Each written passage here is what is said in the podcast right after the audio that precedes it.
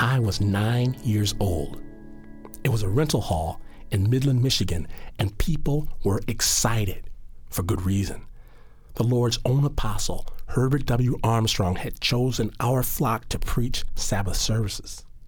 The rumor was he had big news. No loud talk today, everybody was whispering.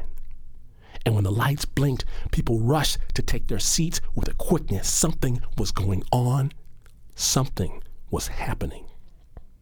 My mother glowed, incandescent with anticipation. Through the glory of our Savior, may I introduce God's hand selected servant, Herbert W. Armstrong. We stood up and clapped. It was against our tradition. We did not clap in church, but we could not help it. We clapped this great man and we clapped ourselves for being there to witness it.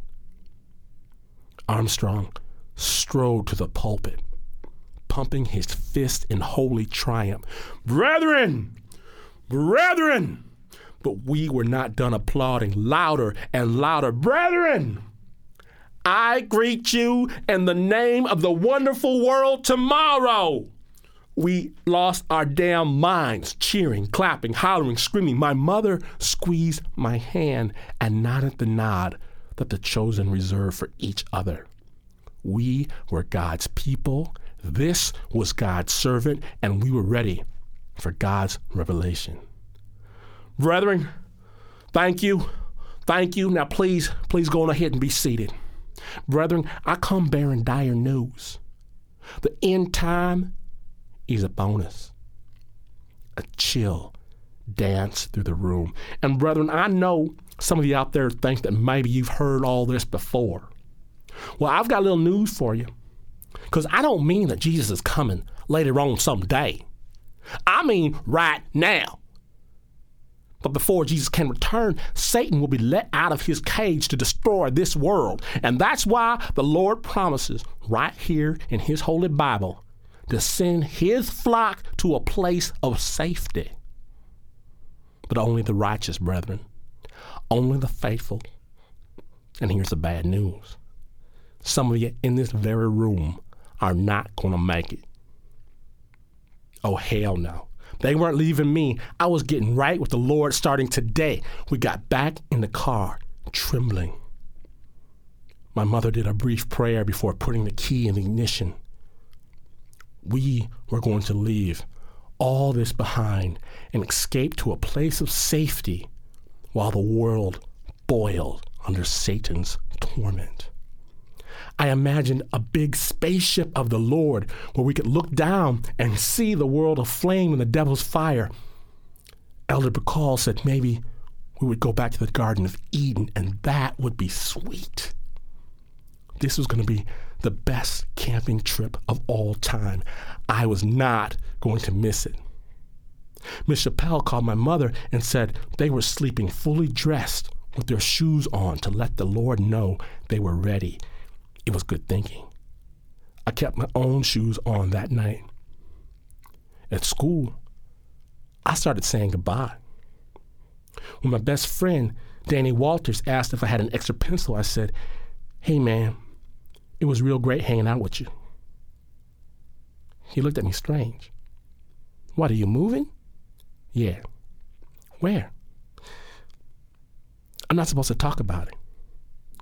You guys are so weird. But that sucks. You can still come over after school today, though, right? I didn't want to miss any cosmic developments, but I couldn't turn this down. Danny had a pool, and his mom's was always making us some cookies. Yeah, but I can't stay too long. For a while, I forgot about the end time. Mrs. Walters said I was too skinny and made me a meatball sandwich. And then she came correct with the milk and the cookies. We threw coins to the bottom of the pool to see who could get them the fastest, and they asked if I wanted to stay for dinner with the family. But then I remembered it was the end time, and I had to be vigilant. And I said, "No, thank you, but thank you for everything.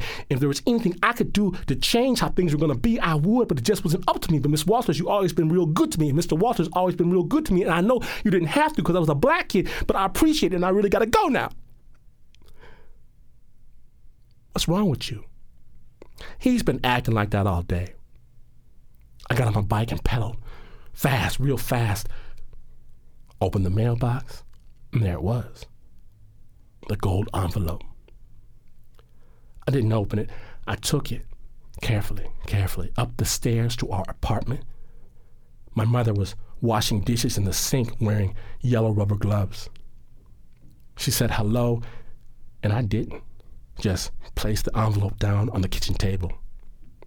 She nodded, took off the wet gloves, sat down at the table, and broke Mr. Armstrong's seal. Began to read. She didn't stop me from reading from behind her shoulder. Greetings, brethren. By now, you know the urgency of the hours. The days foretold in the book of Revelation are at hand. To that end, I will soon meet with King Hussein of Jordan about using the caves of Petra as the church's place of safety and refuge during the coming tribulation. Your donations are needed more than ever to keep God's truth alive. Be steadfast and vigilant, and know that Satan, Satan stands before the flock and our eternal reward. With love in Christ Jesus, Herbert W. Armstrong. Caves? Caves? What was a Petra? I didn't want to go to no Petra and live in no cave. It wasn't right. And I don't want to leave my friends behind so they could be tormented by Satan either. I looked at my mother. She was still holding the letter as new scripture in her hand. Petra, Jordan, King Hussein? Mama, are we going to Petra? She didn't answer me. Mama. She folded the letter in half. She folded it again. Then she stood up and threw it in the trash. Nah, baby. We're not going to Petra. Now go wash your hands. We're having meatballs for dinner. You are listening to Snap Judgment, and to hear more stories, visit snapjudgment.org.